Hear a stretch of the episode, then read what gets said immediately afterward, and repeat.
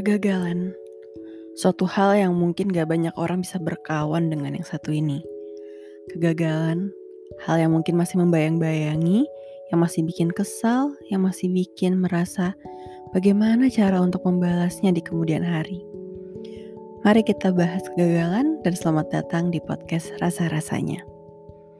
Kalau kita berbicara tentang kegagalan, tentu akan ada banyak penjabaran dan juga cerita pribadi dan mungkin juga hal-hal yang related yang kamu mungkin pernah alami atau sekarang sedang mengalami.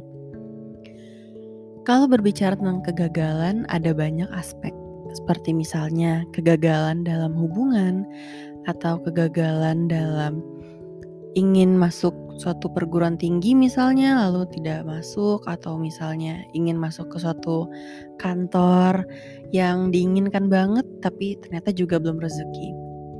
Kalau berbicara tentang pengalaman pribadi, tentu aku tidak spesial sama seperti banyak orang yang sudah mengalami kegagalan dalam hidupnya. Kegagalan menurut aku di titik ini adalah bagaimana ternyata rezeki yang kita inginkan bukan itu jalannya. Jadi rezeki yang kita inginkan ternyata ada yang lain nih di saat kita ingin A lalu kita gagal mendapatkan A ternyata karena rezeki kita itu yang B gitu tapi waktu yang akan menjawabnya seperti misalnya um, beberapa waktu lalu aku pengen banget untuk masuk salah satu um, startup bukan startup sih salah satu e-commerce jadi perusahaan ini oke okay banget, um, udah terkenal.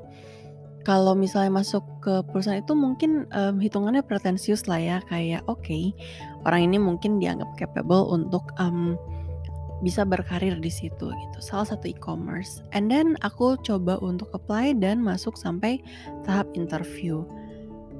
But ya, yeah, ternyata ada satu dan lain hal yang membuat um, suasananya atau bahkan pengalamannya itu tidak sesuai dengan ekspektasi. Bahkan cenderung membuat hati saat itu seperti, aduh kenapa kayak gini banget ya, kenapa misalnya ya tidak ada mutual respect, tidak ada rasa untuk kayak jadi ingin untuk melanjutkan lagi gitu dan um, tidak sesuai ekspektasi intinya. Lalu kecewa, biasa dong. Setelah gagal pasti kayak ada rasa untuk kecewa. Lalu akhirnya aku masuk satu perusahaan yang sekarang aku masih kerja di tempat ini. Lalu ternyata di tempat ini aku menemukan justru lebih banyak hal. Walaupun perusahaannya tidak sepretensius e-commerce tersebut dan golongan perusahaan ini masih terhitung startup yang masih baru, tapi di sini aku belajar banyak mengenai kehidupan, mengenai orang-orang, bahkan menemukan mentor, menemukan bahkan pasangan saat ini. Jadi itu merupakan bentuk rezeki yang lain di mana kegagalan yang pernah aku alami ternyata membawa aku ke rezeki yang mungkin lebih baik. Atau kegagalan dalam asmara. Mungkin hal ini sering dialami oleh ya kurang lebih semua orang yang pernah berhubungan asmara dan mungkin ya tidak cukup memiliki privilege untuk harus um, mengeksplorasi beberapa orang terlebih dahulu sebelum akhirnya settle dengan satu orang gitu. Kegagalan juga menjadi salah satu hal yang ya walaupun konteksnya asmara tapi cukup membentuk diri menjadi suatu diri yang berbeda daripada yang sebelumnya gitu. Misalnya kegagalan saat kita merasa masuk dalam satu hubungan yang dirasa jenjangnya sudah cukup serius untuk melanjutkan ke arah yang lebih serius, yang lebih settle. Namun ternyata um, seiring waktu manusia berubah, seiring waktu visi misi juga berubah antara dua orang, antara dua insan, dan pada akhirnya kata selesai itu harus diucapkan itu juga termasuk suatu kegagalan yang ternyata juga membentuk pribadi menjadi um, cukup terpukul dan juga melihat apa ya yang bisa dilakukan ke depannya gitu. Banyak-banyak hal yang pengalaman orang-orang juga pastilah gagal dalam um, asmara, gagal dalam mungkin project, kita juga nggak jarang lah ya untuk melihat orang-orang yang berusaha untuk membuat suatu bisnis baru atau suatu perusahaan baru, lalu beberapa tahun kemudian ternyata grow-nya tidak meningkat bahkan cenderung harus um, berakhir gitu, harus um, gagal dan mengakhiri perusahaannya. Seperti yang sudah kita tahu saja untuk yang masa-masa pandemi seperti ini, salah satu industri yang paling suffer adalah travel, di mana industri travel beberapa perusahaan yang sebenarnya secara brand sudah besar, namun mereka harus menguatkan ego untuk bilang bahwa mereka harus berakhir. Ada yang benar-benar 100% tutup perusahaannya atau collapse, ada yang firing atau layoff hingga 50% lebih karyawan untuk efisiensi dan ada juga yang masih suffer dan berusaha bertahan walaupun kondisinya sangat-sangat sulit. Itu adalah bentuk-bentuk juga kegagalan. Salah satu teman aku juga pernah mengalami kegagalan dalam karir di mana dia harus terkena layoff dan juga um, berusaha untuk oh ya harus struggle gitu. Tapi pada akhirnya dia membuka bisnis. Hal seperti itu yang dibalik kegagalan kalau klisenya selalu ada kemudahan untuk mencapai keberhasilan. Itu yang akan kita bahas bagaimana kita mengembrace the failure atau berusaha untuk berkawan dengan kegagalan dan juga memahami apakah kita sepenuhnya gagal. Karena yang menarik adalah beberapa waktu lalu aku sempat ngobrol sama salah satu manajer di perusahaan aku. Sebenarnya nggak banyak atau nggak sering ngobrol sama beliau.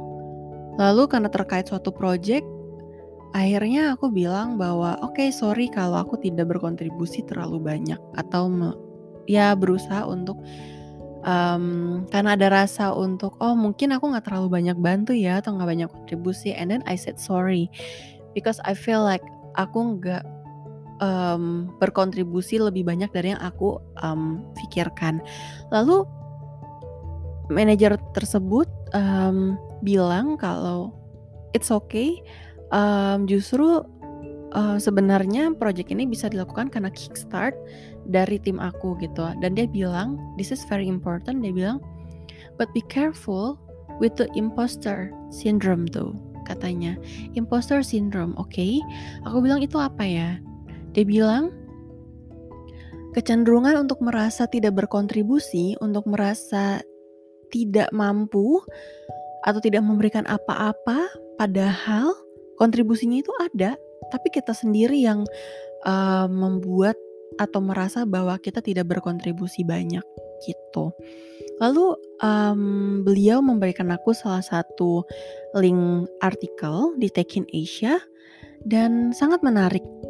Long story short atau intinya adalah dari cerita di Tekin Asia itu itu adalah salah satu ilustrasi di mana seorang sales um, eksekutif atau business development eksekutif itu diberikan sebuah task atau project untuk bisa presentasi And then dia merasa kayak, wow, apakah aku capable? Kayaknya enggak deh. Kayaknya aku di sini tuh harusnya nggak mampu. Kenapa aku dikasih tanggung jawab ini? Aku nggak bisa. Dan akhirnya dia berusaha untuk mencari mentor. Dia berusaha untuk uh, mencari second opinion dan dia embrace masukan-masukan uh, yang negatif, yang positif, semua dia masukin untuk apa? Untuk meyakinkan diri bahwa No, I'm not an imposter. I'm not a fraud. Aku bisa sendiri. Dan ini menarik. Kalau kita bicara tentang imposter syndrome atau bahasa Indonesianya sindrom penyemu. Jadi di imposter syndrome ini kalau dijelaskan secara konsep adalah keadaan individu yang ditandai dengan ketidakmampuan untuk menginternalisasi pencapaian atau prestasi. Jadi terus-menerus merasa, ah kayaknya gue ini penipu deh. Kayaknya gue ini cuma um, karena luck aja di sini, karena kayaknya gue nggak pantas di sini.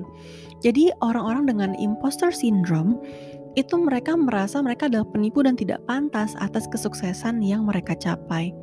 Jadi mereka mengatribusikan um, perasaan mereka, oh kayaknya ini cuma luck, ini cuma waktu yang tepat, atau bahkan lebih parah mereka merasa mereka menipu orang lain, sehingga orang lain merasa bahwa uh, individu ini cerdas dan kompeten, padahal sebenarnya enggak. Padahal bukan sebenarnya enggak, tapi itu adalah suatu mental block yang dibuat karena dia tidak yakin dengan dirinya sendiri, lalu merasa bahwa orang lain melihat dia pintar padahal enggak. See the difference?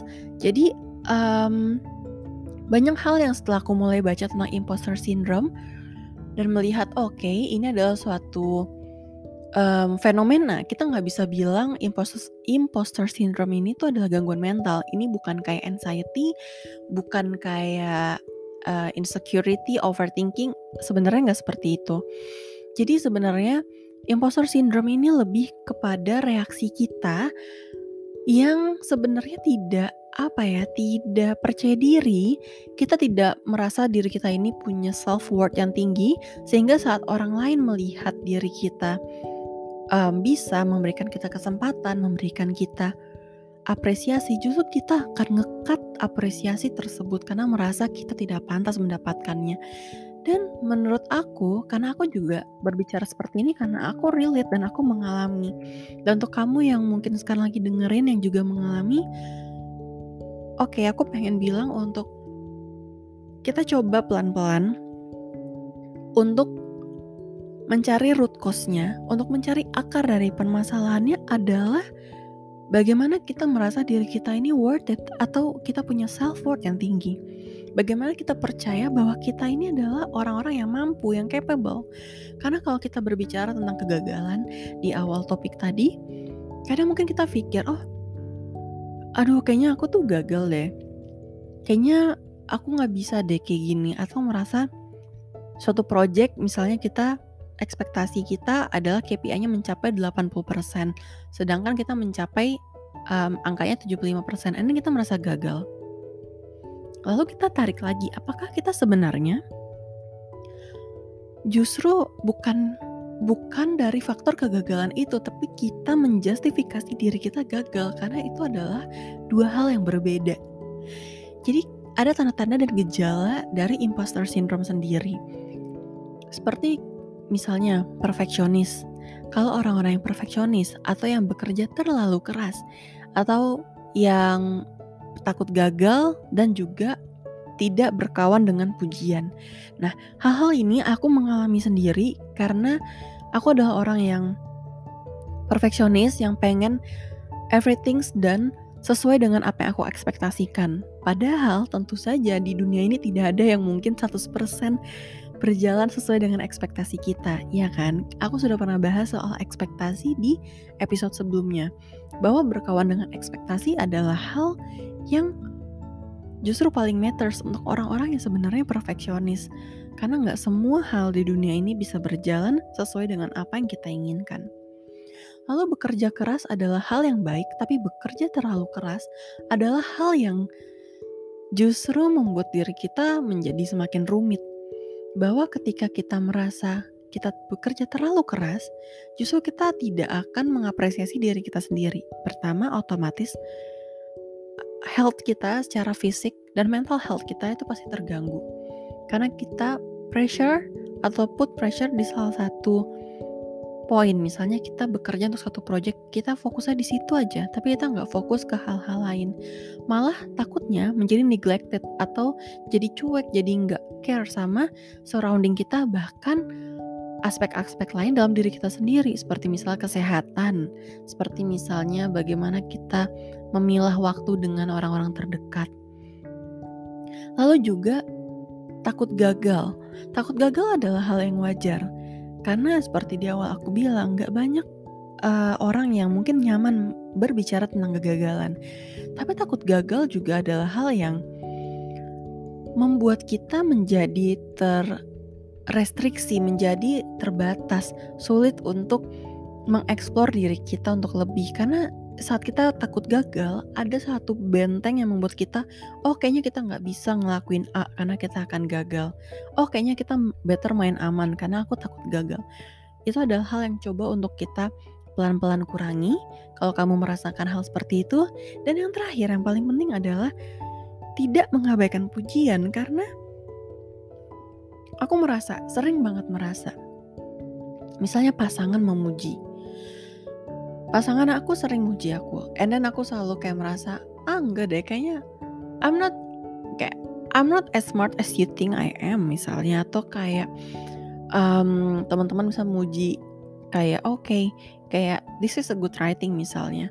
Aku akan merasa no kayak this is a very basic uh, writing misalnya atau very basic article misalnya and then tanpa sadar bukannya budaya Indonesia tuh memang sih budaya Indonesia kan kayak kita yang humble yang kalau kata pasangan aku mungkin ya orang-orang yang terlalu Jawa yang terlalu kayak oh enggak gitu misalnya. Berusaha untuk tidak self absorb dengan pujian. Tapi ada salah satu um, sentence atau salah satu kalimat yang aku suka banget dari um, founders aku, founders perusahaan aku sekarang bekerja sempat uh, berbicara di salah satu webinar, dia bilang there's a there's a thin line between humble dan gak percaya diri. Jadi ada garis tipis antara tidak percaya diri sama humble gitu. Kadang kita berpikir oke okay, kita humble. Misalnya kayak orang bilang, "Oh, kamu cantik banget hari ini." And then kamu merasa humble kamu akan merasa uh, atau bertendensi untuk bilang oh enggak kok gitu. Untuk meminimalisir rasa kamu takut dianggap sombong.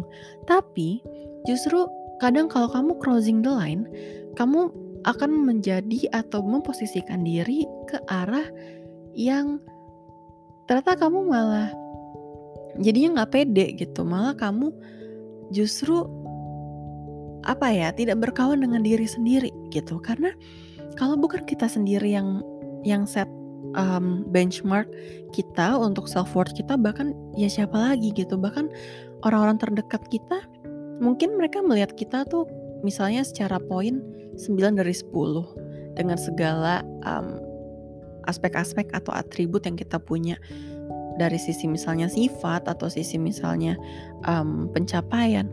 Tapi kalau kita merasa benchmark kita cuma di angka 6 atau di angka 7, bagaimana mungkin orang melihat kita punya value yang tinggi gitu. Itu juga salah satu hal atau gejala dari imposter syndrome yang kalau misalnya kamu mungkin punya, bisa kita sama-sama coba untuk belajar untuk uh, meredamnya gitu. Sebenarnya hal-hal yang seperti ini kalau untuk orang-orang atau sobat overthinking gitu, sobat-sobat perfeksionis itu adalah hal yang mungkin aduh iya mungkin kamu mengalami gitu misalnya iya ya aduh pernah juga ya gitu. Tapi aku juga sadar bahwa berusaha untuk meminimalisir um, sindrom ini berusaha untuk memin meminimalisir rasa takut gagal berusaha untuk berkawan dengan kegagalan bahkan itu adalah hal yang tidak bisa. Setelah kamu mendengarkan podcast ini kamu besok seperti oh oke okay, kayak aku siap embrace the failure tentu nggak akan overnight tentu nggak akan semalaman gitu akan um, terjadi hasilnya. Butuh proses dan aku sangat mengetahui itu. Jadi um, yang pertama harus dilakukan adalah jika kamu udah sadar sama titik di mana oh oke okay, kayaknya aku memiliki imposter syndrome. Kayaknya aku ini orangnya takut gagal. Kayaknya aku berpikir terlalu keras bekerja terlalu keras. It's a good thing. Itu adalah hal yang baik. Berarti kamu sudah setengah jalan untuk mengetahui apa yang bisa kamu lakukan. Karena aku juga berbicara dari pengalaman dan juga masih sambil sambil belajar sampai sekarang ini. Dan juga berusaha untuk coba berbicara sama diri sendiri seperti misalnya nggak apa-apa untuk gagal. Aku bukan a fraud aku bukan orang yang nipu orang lain untuk berusaha berpikir aku ini pintar gitu. Atau ini bukan karena keberuntungan emang karena aku punya skillnya gitu. Jadi terapkan hal-hal itu dalam diri sendiri. Kalau misalnya kamu merasa oke okay, kamu memberikan presentasi di kuliah atau misalnya di kantor and then orang bilang itu bagus embrace it embrace uh, the positivity. Kamu serap apa yang mereka bilang. Ucapin aja makasih instead of kamu menolaknya kamu bisa bilang terima kasih. Apa yang bisa um, apa apa feedback lain yang bisa diberikan untuk improvement aku ke depannya? Sih kayak kamu tetap humble karena kamu menanyakan feedback tapi kamu juga absorb the positivity kamu absorb atau kamu accept hal yang memang kamu deserve untuk mendapatkannya karena pujian adalah hal yang mahal yang jika orang memberikannya kepada kamu, kamu harus berusaha untuk embrace it, accept it gitu. Jadi diterima aja. Lalu juga kalau misalnya um, kamu merasa takut gagal atau merasa kayak apa ya yang udah aku lakuin seperti yang kita pernah bahas dalam epi dalam episode produktivitas kadang dalam pandemi seperti ini orang-orang banyaklah teman-teman yang suka cerita bahwa kadang bingung kenapa ya orang-orang tuh produktif, kenapa ya dia nggak produktif gitu. Kalau ada di masa seperti itu, it's okay karena setiap orang punya pacing yang berbeda-beda. Aku udah berapa kali juga menerapkan itu sama diri sendiri bahwa time zone orang-orang berbeda-beda. Jadi bagaimana untuk berusaha um, mer berdialog dengan diri sendiri, misalnya. Kayak oh oke, okay, misalnya selama pandemi uh, aku kerja uh, tiap hari nggak ada bolosnya. Kayak um, aku berusaha ambil satu dua webinar misalnya. Atau even kayak sesimpel aku um, berusaha untuk mengurangi jumlah bermain sosmed dari biasanya 5 jam per hari jadi tiga jam per hari. Coba untuk mengapresiasi pencapaian-pencapaian kecil karena seperti yang aku tadi bilang, kalau bukan kita yang mengapresiasi diri sendiri, siapa lagi ya kan? Jadi berusaha untuk, oke, okay, aku bukan imposter, aku bukan fraud, aku emang deserve mendapatkan pujian, aku memang bisa, aku memang capable. Lakukan hal-hal itu, omongin terus ke dalam diri sendiri, berdialog sama diri sendiri. Maka pada akhirnya perasaan-perasaan kamu merasa seperti orang yang palsu, orang yang tidak mampu, orang yang tidak pantas akan sirna, akan hilang. Karena kamu tahu kamu worth it, karena kamu sudah set self worth kamu itu tinggi gitu. Dan hal itu tentu butuh ketekunan. Jadi tidak hanya belajar, tidak hanya um, ingin ujian lalu misalnya belajar tiap hari tekun, enggak. Uh, kamu juga harus bisa untuk apa ya untuk menerapkan bahwa tiap hari kamu belajar untuk mengapresiasi diri sendiri. Kalau tiap hari dulu pada saat sekolah kamu bisa belajar untuk bisa lulus ujian nasional dan kamu juga dulu tiap hari belajar untuk bisa lulus ujian skripsi, bagaimana mungkin kamu tidak ingin belajar setiap harinya untuk lulus dalam ujian kehidupan di mana kehidupan sangat sulit, kita tahu. Semua orang struggle dengan masalah mereka masing-masing, dengan masalah kita sendiri. Tapi bagaimana kita berusaha menjadi diri yang lebih kuat secara mental. Nah, ini adalah salah satu hal yang juga bisa dilakukan atau bisa diimplementasikan yaitu adalah berusaha meyakini diri sendiri bahwa kita ini pantas, bahwa kita ini menyampaikan hal yang seada-adanya. Bukan berarti juga menjadi over percaya diri atau merasa kayak oh ya aku pantas aku um, deserve ini dan itu. Tapi lebih kepada memadai bagaimana jika kita melakukan suatu hal kita yang jadi orang pertama yang akan bertepuk tangan untuk diri kita sendiri. Karena tanpa disadari atau enggak kadang sehari-hari saat kita mengerjakan suatu hal kita cenderung untuk mengerjakan suatu hal.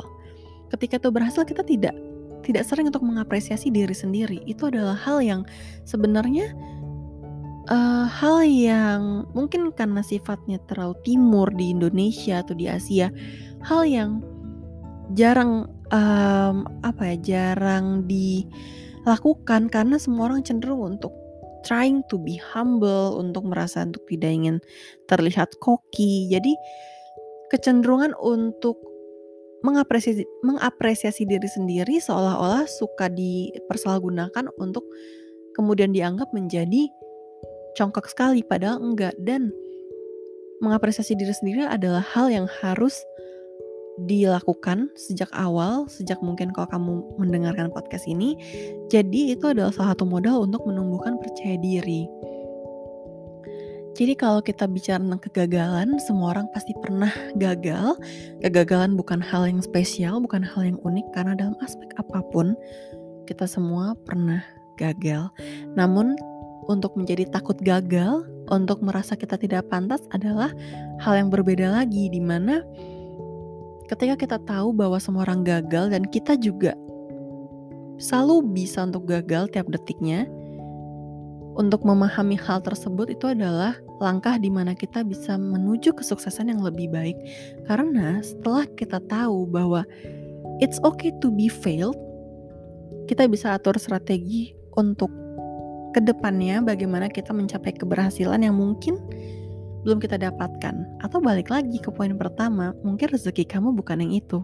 Mungkin Tuhan udah siapkan rezeki yang lebih baik yang kamu belum tahu. Jadi baiknya kau mengapresiasi diri sendiri, yakin kalau kamu bisa, jangan pernah mikir kalau kamu adalah imposter atau fraud, dan yang paling penting, jangan pernah takut gagal.